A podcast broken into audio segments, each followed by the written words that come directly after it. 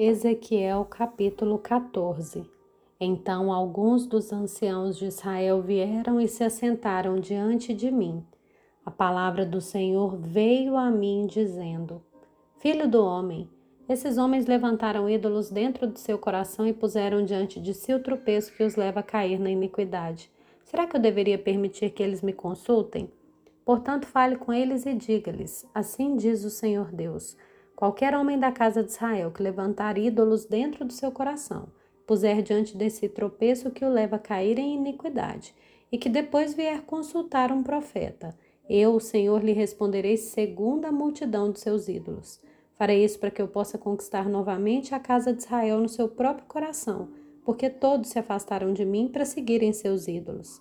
Portanto, diga à casa de Israel: Assim diz o Senhor Deus Convertam-se e afastem-se dos seus ídolos. Desviem-se o rosto de todas as suas abominações, porque qualquer homem da casa de Israel ou dos estrangeiros que moram em Israel, que se afastar de mim, que levantar ídolos dentro do seu coração e que depois vier consultar um profeta para me consultar por meio dele, a esse eu, o Senhor, responderei por mim mesmo. Voltarei o rosto contra tal homem Farei dele um sinal e provérbio e o eliminarei do meio do meu povo. Vocês saberão que eu sou o Senhor.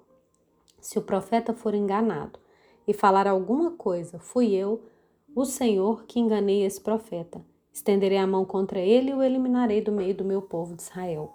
Ambos levarão sobre si a iniquidade.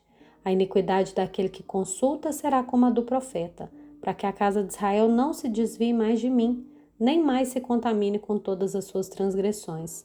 Eles serão meu povo e eu serei o seu Deus, diz o Senhor Deus.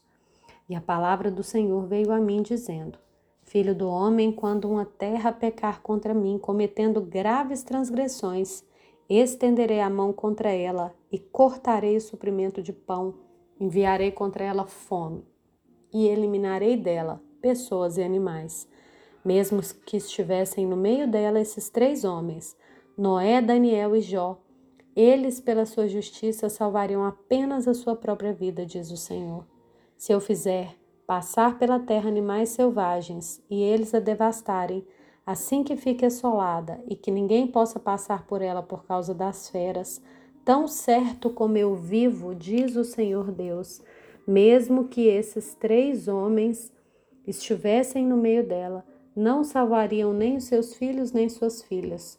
Só eles seriam salvos e a terra seria assolada. Ou, se eu fizer vir a espada sobre essa terra e disser: Espada, passe pela terra, e eu eliminar dela pessoas e animais, tão certo como eu vivo, diz o Senhor Deus, mesmo que esses três homens estivessem no meio dela, não salvariam nem os seus filhos nem as suas filhas. Só eles seriam salvos. Ou, se eu enviar a peste sobre essa terra, derramar o meu furor sobre ela com sangue, para eliminar dela pessoas e animais, tão certo como eu vivo, diz o Senhor Deus. Mesmo que Noé, Daniel e Jó estivessem no meio dela, não salvariam nem o seu filho nem a sua filha. Pela sua justiça, salvariam apenas a sua própria vida. Porque assim diz o Senhor Deus: Quanto pior não será se eu enviar meus quatro piores castigos, isso é, a espada, fome, os animais selvagens e a peste, contra Jerusalém, para eliminar dela pessoas e animais? Mas eis que alguns sobreviventes serão deixados nela, filhos e filhas que serão levados para fora.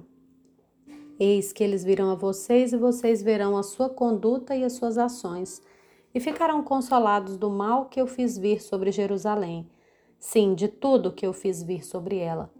Eles os consolarão quando vocês virem a sua conduta e as suas ações, e vocês saberão que não foi sem motivo que fiz tudo o que fiz nela, diz o Senhor Deus.